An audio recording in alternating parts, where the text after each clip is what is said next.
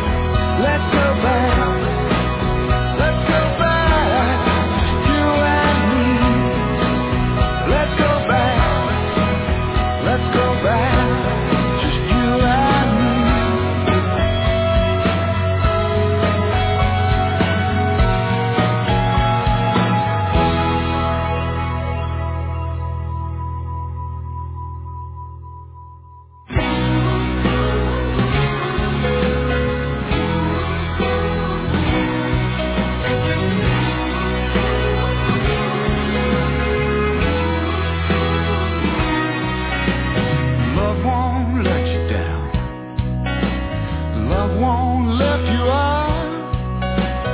Love won't do a thing without